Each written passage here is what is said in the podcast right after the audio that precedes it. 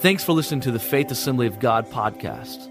Please join us at 9 11 a.m. at the main campus, and 11 a.m. at the Moncks Corner, Remount, and North Charleston campuses. Thank you for listening, and we hope that God blesses you through doing so.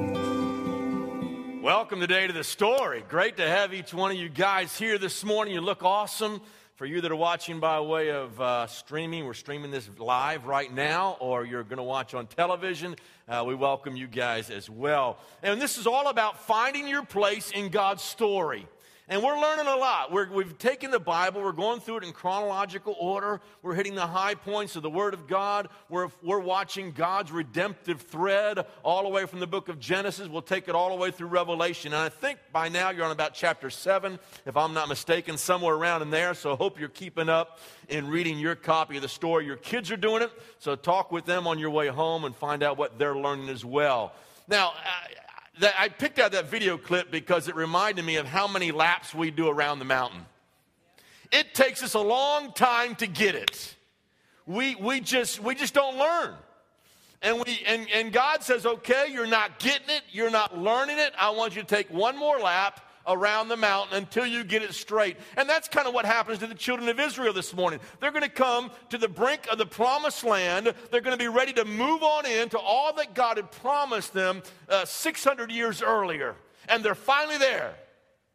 And then because of fear coming in and doubt coming in, God says, okay, you're not going in. Take another lap around the mountain. And they were going to take laps around the wilderness for the next 40 years. Incredible story. And yet, I think in many ways we can kind of relate to them because we find ourselves doing the same things over and over again, and we get in this vicious cycle.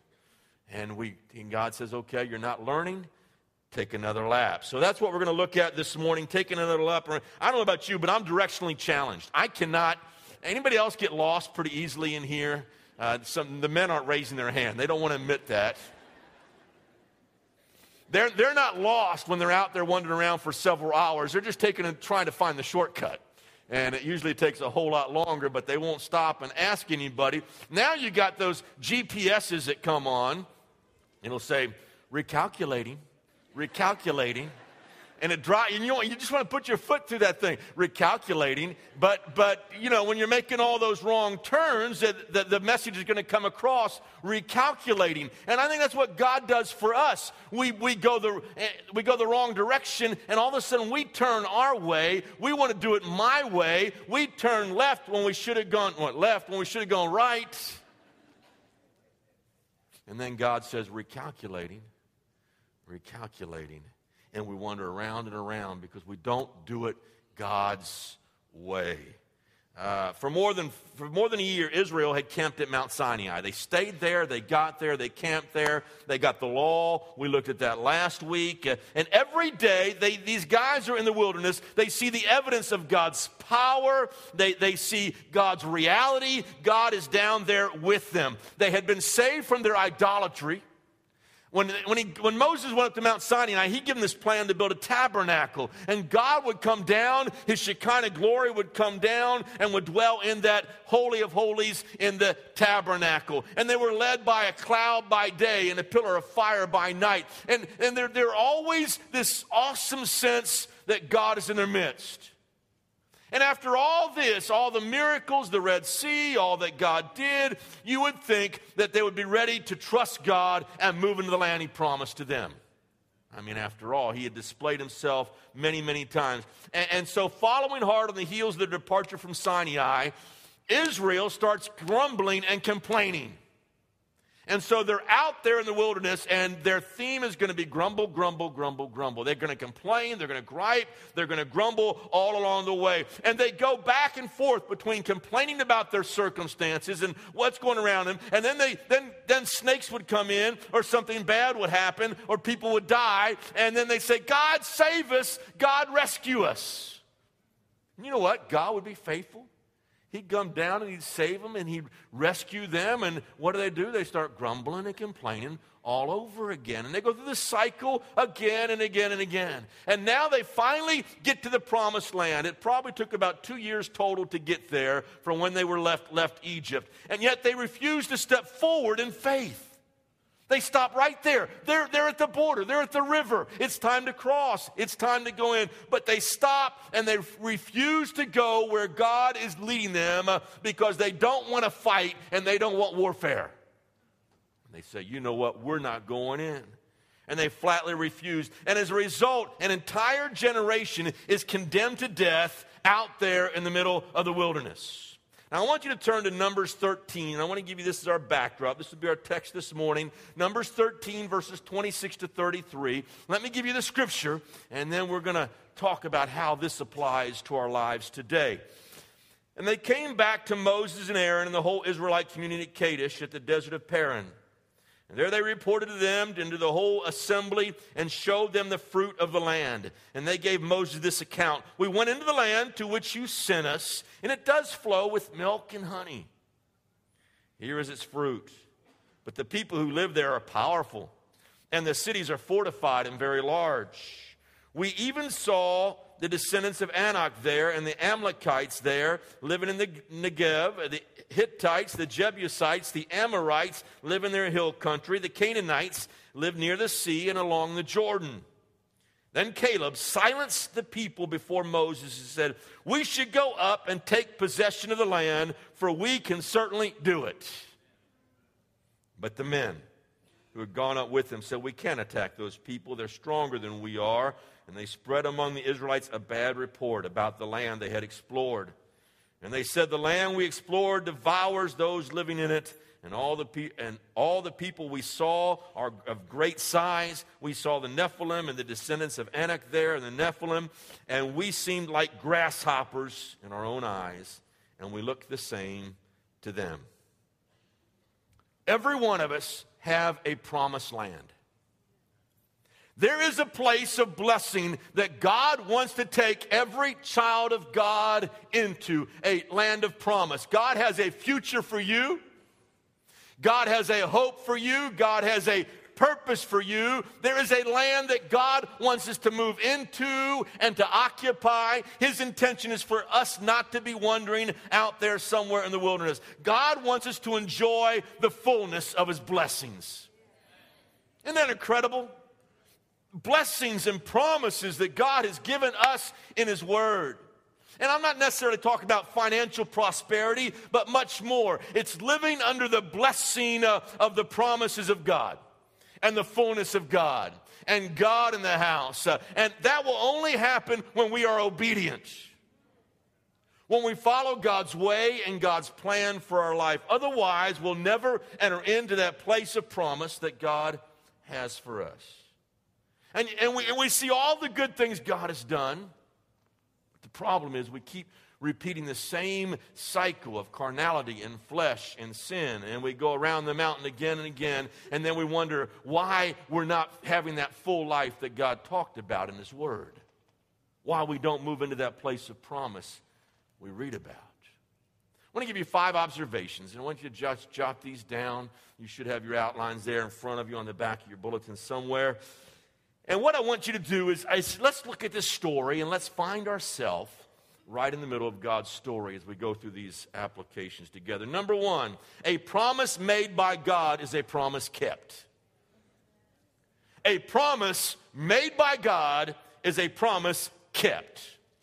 Look at chapter 13 and verse 1. And then the Lord said to Moses, Send some men to explore the land of Canaan, which I am giving to the Israelites from each ancestral tribe. Send one of its leaders. Okay, you're here now. This is what we've been talking about. This land was promised to Abraham some 600 years earlier. But God keeps his promise. After 400 years of bondage and slavery, they're right there.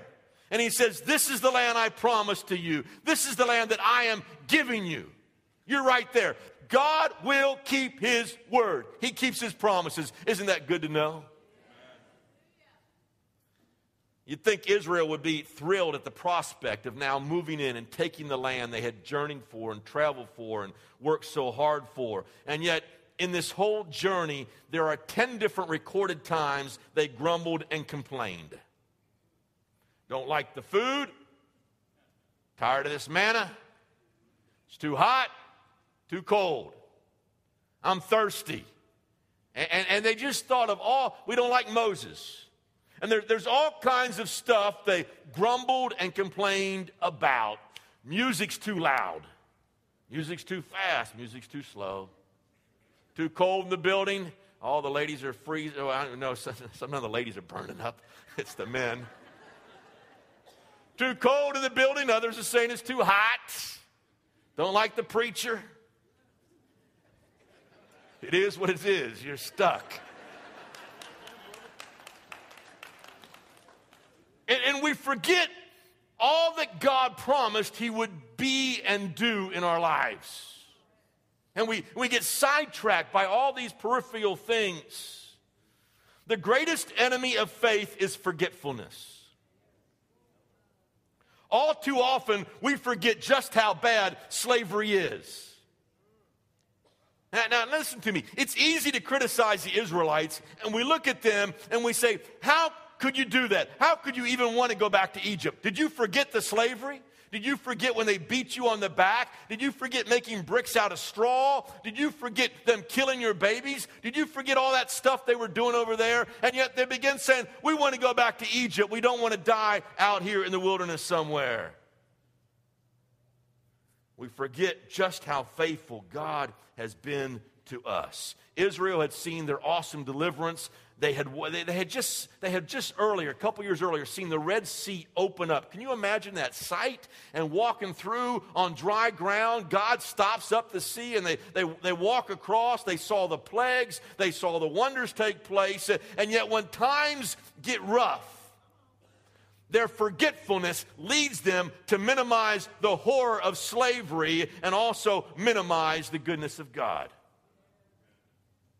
How quick we forget. We're slow to remember. We're very slow at times to be thankful to God. Do you realize that in God's Word there are 8,800 promises? Isn't that incredible? In fact, in, in, Deuteronomy 28, there are 133 promises in that one chapter alone. Now, now, let me ask you a question. Do you think one of those could be for us? Do you think one of those promises could be for me? Yeah. God keeps his word. If God makes a promise, he can bring it to fruition. God keeps his promises. You see, the faithfulness of God is on the line. I've got great news for you this morning. If you don't know God, listen, God is our healer, God is our provider, God is my peace, He is my righteousness, He is all those things to us today. And I will tell you, we have a God who says, if I'm going to bring you into the promised land, He's going to do it. God keeps His word. 2 Corinthians 1 and 20 says, For no matter how many promises God has made, they are yes in Christ and so through him, the Amen is spoken to us by the glory of God. Wow. God had fed them in the wilderness. Can you imagine traveling out there in the wilderness, some one to three million Israelites wandering through the wilderness together? They have banana bread, banana, banana bread, banana bread. They had manna kati. They had filet of manna fried manna, boiled manna, any way you could think about it. They had manna. They saw the seas dry up and the plagues. They, they had these cool Nike sandals that never ever wore out. Those sandals lasted 40 years. Incredible. And yet the pattern continued forget, grumble, complain. Forget, grumble, complain, rebel. And over and over again.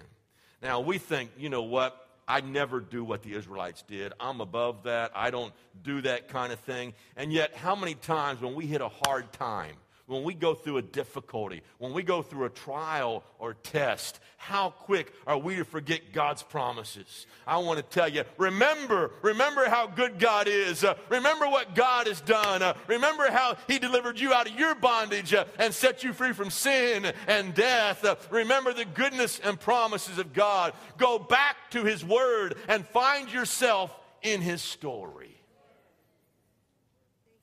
Second thing that uh, we learn from this is the voices we choose to listen to will determine our future. The voices we choose to listen to will determine our future. Now, I read the story to you. Twelve spies were sent out to spy out the land. There was uh, one spy from every tribe. They got the best of the best. These aren't the, the dummies, these are just the, the leaders of their tribes. They're the smartest, and they go in to check out the land. And really, they're not going out to check out the land for the viability of taking the land. God had already told them it was theirs to take. He just says, just get, bring the report back about the food and the crops and all the goodness of the land and, and kind of get your strategy together, uh, check it out, and come back and tell us what you see. And they came back, and the 12 spies were there, and they said, We've got good news and we got bad news. The good news is it's a great land. There's all kinds of fruit there. They brought some samples back. It, they're all oohing and ahhing. It is absolutely incredible, fertile land. But they also said the bad news is there's big giants and there's big walled cities. And they concluded by saying, We are grasshoppers in their sight. Ten of the spies are looking through the eyes of fear. They never mention God in their report. It's always about the giants.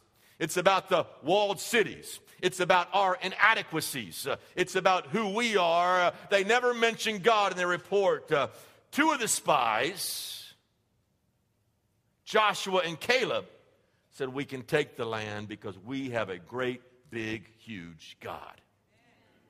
They are speaking words of faith. And faith is something we remember. Faith is something we applaud. Uh, in fact, you'll name your kids Joshua or Caleb. Very common names today because we remember great people of faith. Uh, and so that name has lived, those names have lived on through all the generations of time. But how many can tell me, without looking at verses 4 to 15, uh, how many can tell me any of the names of the other spies? We don't, we've forgotten those guys. Why? Because they looked through the eyes of fear and they died out there in the middle of the wilderness. Again and again, God asked Israel this simple question Do you trust me? Do you really trust me? And I think he asks us that same question today in our lives. He says, Church, do you really trust me? People of God, do you really trust me? Do you trust me to provide for you and take care of you? Even when the economy report looks bad, uh, even when, the, when they say unemployment's rising and the economy's getting worse, do you still trust God or do you operate out of fear? He challenges us Do you really trust me? Do you trust me to provide? Do you trust me to give you victory over your enemies uh, that seem to be attacking you and getting you down and pressing you down? Do you trust me to give you the victory? Israel's on the brink of the promised land. They're one step away from fulfilling God's incredible promise he had made to Abraham. The Lord had led them to their inheritance. Sadly, they didn't have the same faith as their ancestor Abraham, and they operated based out of fear. Listen, some of you guys today, you may be facing giants. You've got giants in your promised land. In fact, when we resume the story after this missions convention, we're going to come back and we're going to talk about conquering our giants. And we'll start with the giants in Jericho, and we'll move all the way to the giant called Goliath and some of the giants in David's life. And you don't want to miss these messages, but we all face giants. We get a report from a doctor. The doctor says you got cancer. I think there's probably no more gigantic word than the word cancer. Giants. Or you've been fired or you've been let go. You talk about a giant and you got your house mortgage and your car payments and all that. And then you get that giant that says we're making cutbacks and there's no place for you. Or there's giants in your relationships and your kids are going the wrong way and you're fearful of what's going to happen to them and they're making terrible choices and terrible decisions and you face this great big giant in your own family. Sometimes giants in your own marriage and you got a spouse who says, you know what, I don't love you anymore and I don't care about you anymore and I'm bailing out you talk about a giant in our life. And we face these giants, and they are fearful, they're debilitating, and we begin to doubt the goodness and promises of God. The giants are going to be there. But the question today for us as children of God, as men and women of faith, is simply this Is God bigger than your giants? And Caleb says, You know what? There may be strong and we may be short, but listen, God's a big God. It's not about us, it's about God. Your hurts, your hang ups, your frustrations, your problems, even our own self. I think the biggest giant we got to conquer is myself, my own flesh. Is God bigger? Than your giants. God has a destiny for you. The problem is we stand in the way because we listen to the report of fear and we don't believe the words of faith. Listen, if the only report you're getting is on CNN, Fox News, or MSNBC, listen, you're going to begin to look through the eyes of fear and you're going to get depressed. And you're going to think, you know what? The whole world's going downhill. Everybody's dying everywhere. There's no hope for me. There's no hope for mankind. I want to challenge a church. Listen to choose, choose to listen to the report of faith.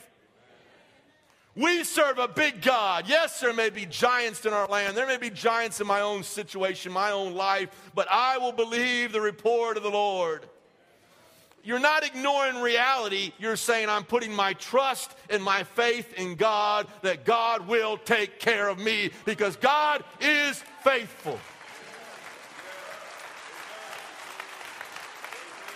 You have a choice to make. You can speak words of life or you can speak words of death. Writer of Proverbs says, Life and death are in the power of the tongue. Now, when you look around, do you see obstacles or opportunities? Do you see barriers or blessings? Do you see giants or do you see grapes? It's all, yeah, grapes, thank you. It's all according to how you're looking. Look through those eyes of faith and begin to speak faith. Begin to speak words of life. Speak words of life over your marriage now, every day. Speak words of life over your children and, and cover them. Speak words of life over this church. Faith, positive, life. Turn to Numbers 14, 1 to 4. That night, all the people of the community raised their voices and wept aloud, and all Israelites grumbled against um, Moses and Aaron, and the whole assembly said to them, If only we died in Egypt or in this desert. Why is the Lord bringing us up to this land only to let us fall by the sword? Our wives and our children will be taken as plunder. Would it be better for us to go back to Egypt? And they said to each other, We, sh- we should choose a leader and go back to Egypt. Those negative words condemned the Israelites to die in the wilderness. And they're going to die out gradually. A whole generation is going to die off because for the next 40 years they're going to wander around in the wilderness. Uh, listen, choosing fear or choosing faith determines your future. Amen. Your future, your promised land, is determined by your fear or by your faith. Therefore, choose life. Jump down to Numbers 14 and verse 33. Your children will be shepherds here for 40 years, suffering for your unfaithfulness until the last of your bodies lies in the desert. Now, here's the thought I want you to get from this your fear or faith will affect your next generation, it affects your children. It affects your kids. I mean, there's four and five year old kids there. They don't know what's going on. They don't know what the spies had said. They're just playing out there with the snakes in the wilderness. I want to tell you something. Uh, your decisions, your outlook on life, uh, your, whether you're positive or negative, affects the way your kids will grow up. And if they're in a grumpy, complaining, murmuring family that doesn't believe, that operates out of fear, you know what's going to happen? It's going to affect your kids, and they're going to grow up to be just like you. And he says, as a result of your rebellion and disobedience, your kids are going to suffer. And they're going to hang out in this wilderness until they get old enough to go in and possess the land for themselves. Speak words of life speak words of faith because you are an influencer of those people who are around you. And I would encourage you choose to be around people of faith. Let me make it very plain for you. Be at church every week. I love coming to church. Uh, we got Faith Assembly on our name out there. There are people of faith all throughout this congregation. And so get around them. Be around people of faith in your life groups, in, in men's fraternity, and ladies' sisterhood, and all the other things that are going on around us. Get yourself plugged in and around people of faith. Be a church. Amen. The third lesson I think we learn from this is the good old days aren't all that good. The good old days aren't really all that good. I've heard a lot about the good old days. Uh, you, know, you watch the Western on TV, and man, you wax nostalgic. And you think, boy, if I was there, if I was in the wild, wild west, how incredible that could have been. Can you imagine how bad those guys stunk? the good old days really aren't all that good. They, they just said, they said, if, if we could just go back to Egypt. And you want to shout to the Israelites, have you lost your mind? Wasn't that good back there? And you know about the slavery and the beatings and all that went on. And yet they remembered the food. Oh, if we had the leeks and the garlics and the onions. Can you imagine how bad their breath must have been? You see, what happens is our, our present challenge cloud, is clouded uh, by past expectations uh, and nostalgia. And so we look unrealistically at the past and what is behind us and how good it was last year or years ago or before this. Listen, I want to tell you never ever look back to Egypt. Before you were saved, before you were in Christ Jesus, it was a place of sin, it was a place of bondage, uh, and Satan is a very cruel taskmaster. But I will tell you, Satan is always there saying, Take one more hit, go back to weed one more time, Go back to the alcohol one more time. Uh, go out and party one more time like you did when you were a teenager. Just, just uh, get on Facebook and, and flirt around with some other girl just one more time uh, like you were a wild and crazy teenager. And you know what? The enemy comes along and he tries to tell you, look how great it was back in Egypt. Listen, I want to tell you, you were in sin and you were in bondage and you were heading to hell and it wasn't all that great. There's nothing back there for us. When you give your life to Christ, Jesus set your face like a flint for that holy city, that new Jerusalem. Don't go back. Listen to what Proverbs 26 11 says. It's kind of graphic language. As a dog returns to his vomit, so a fool repeats his folly. Why go back. The enemy glamorizes sin. He'll glamorize your past. He'll make sin look pleasurable. But I will tell you, it is only for a season, and then the reality sets in. Don't go back. Fourth lesson is this when crisis occurs, God is with us. Now, that's great news. Let's continue in this story. Jump down to verse number 6 of chapter 14. And Joshua the son of Nun and Caleb the son of Jephunneh, who were among those who had explored the land, tore their clothes and said to the entire assembly, The land we passed through and explored is exceedingly good.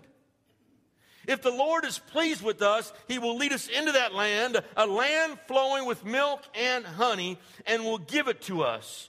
Only do not rebel against the Lord, and do not be afraid of the people of the land, because we will swallow them up their protection is gone, but the Lord is with us. Do not be afraid of them. Now, now listen to this next verse. But the whole assembly talked about stoning them. The, the motivational speech did not work. Then the glory of the Lord appeared at the tent of meeting to all the Israelites. Now, listen to me. When it's really tense uh, and they're about to stone Moses and Aaron uh, and a few leaders of those tribes, when they're about to stone Joshua and Caleb uh, and kill those guys, God comes down. And he's at the tent of meeting. And All of a sudden, people are falling on their face. Say, oh man, we've blown it now. God's on the scene. Uh, listen to me. When you face crisis, when things get messy, always remember Jesus is with us. Knowing that will get you through any situation, any crisis. Hebrews 13, 5 and 6. God has said, Never will I leave you, never will I forsake you. So say with confidence, The Lord is my helper. I will not be afraid. What can man do to me? What a promise. You talk about promises. The greatest of all is that God is with us and he will never, ever, ever leave us. Mm. Number five, if necessary, God will use another lap around Mount Sinai to accomplish his purpose in us. If necessary, God will say, okay, Israelites, do another lap. You haven't gotten it, you haven't figured it out. Do another lap. And so they will circle throughout the wilderness, going back to many of the spots they had been at before for the next 40 years. And an entire generation is going to be destroyed and die out in the wilderness, uh, and their children will come up, they will grow up, and they will move in, and they will inherit the land. After 40 years of wandering, as Israel approaches their inheritance the second time, now they come back. A new generation God has raised up because they didn't get it the first time. He said, Do another lap. If you don't get it the first time, God will say, Do another lap. I'm still working on you. You don't trust me. You don't believe. You're operating out of fear. You're listening to a negative report. Do another lap. And we wonder and wonder in the wilderness until finally God breaks us down and we say, you know what? I get it.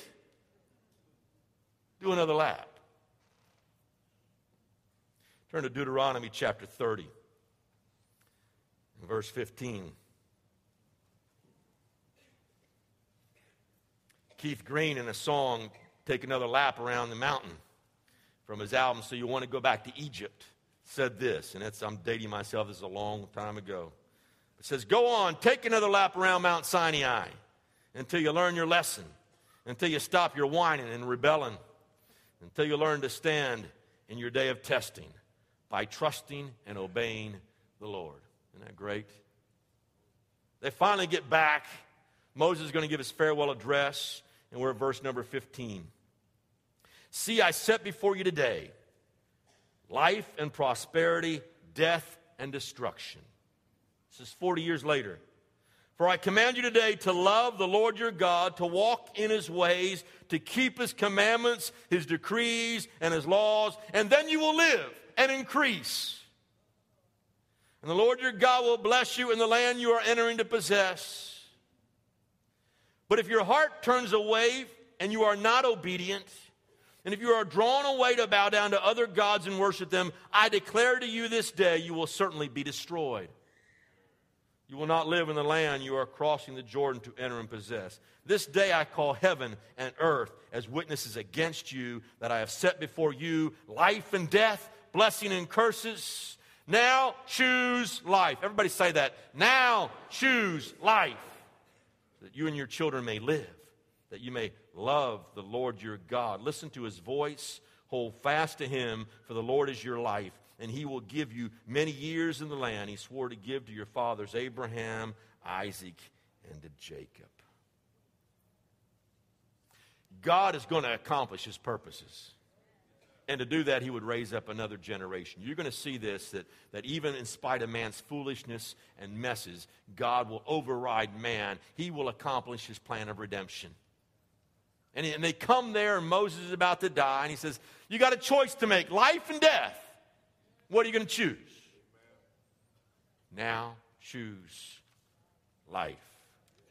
Believe the promises of God. Speak the promises. Speak life. Speak life. God has a destiny for everybody here today, for every single one of us. And it's not just about you, it's also about all the people you're going to affect with your speech and your faith. God keeps his promises. Choose to listen to positive influences around you. Don't believe the lie of the enemy that the good old days were really that good. It's a lie.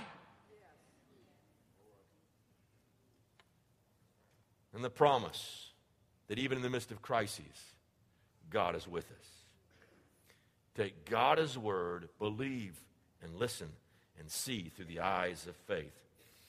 God has destiny for everybody in here. He's got a destiny for you. Don't stop short of the promised land. Don't stop short of moving on in. Don't let fear drive you off from that. When God says go, you go. Put the pedal to the metal and go. When He says turn right, you go right. When He says left, you go left. And if you will obey the promises, commands of God, there is a place of blessing that God has for every single child of God. I believe God has a destiny for this church. I believe God has a destiny for Faith Assembly of God. He's doing some incredible things in our midst. We now have four campuses at four different locations. Good news, the campuses are thriving and doing well. Many of you guys come here every week and you don't know what's going on. Faith North is growing, Faith Remount is growing. We just finished our kids' building at Faith Moncks Corner, just paved the parking lot. It finished up this week. It looks absolutely gorgeous. Uh, Moncks Corner is growing. God is moving. This church is growing. And our destiny for us is to reach souls. God has raised up Faith Assembly to reach the lost for the kingdom of God. We're going to learn about that next Sunday at our missions convention. God has raised us up to not only bless the low country, but literally bless the nations of the world. God has a promise, God has a destiny for us, and He is doing great and mighty things. Uh, now, you can make a choice. You can look at the negative things, say, I don't like the way He does this, and I don't like that. Or you can look at people when they come to the altar and give their heart to the Lord Jesus Christ and respond to His grace. You can look at what God is doing and changing lives, transforming lives. Uh, he's got a destiny for your life, He's got a destiny for this church. And he's not done with us yet. We're there. We're on the brink of the land. There's going to be warfare in taking the land. Uh, it's going to take some time. Uh, but I want to tell you, we got to move in and fulfill every promise that God has given us. God has a destiny for you. Now you're going to choose to operate by faith and grumble and murmur and complain? Or are you going to choose to say, you know what? We've got a great, big, huge, incredible God. With God, we can do anything. Now, today, just as Moses said in his farewell address, today I set before you life and death. Today, this morning at Faith Assembly of God, I set before you life and death. I'm going to ask you to make it a choice. Bow your heads and close your eyes right now. Listen, if you don't know Jesus Christ, He sets it before you today life and death. Life and death. You got a choice to make. Got a choice to make. What are you going to choose today?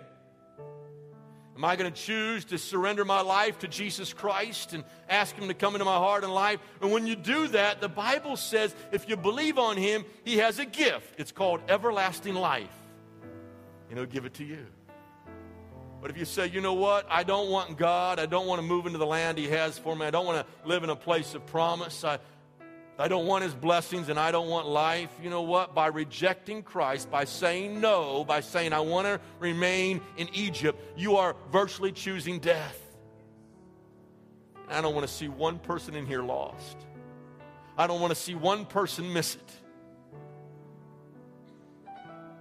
Father, right now, I pray for everybody in the house today. And there's someone who does not know you today. I pray that right now they'll invite you to come in and be their Lord and Savior. I ask it in Jesus' mighty name. Amen. Thanks for listening. For more, check out faithishere.org.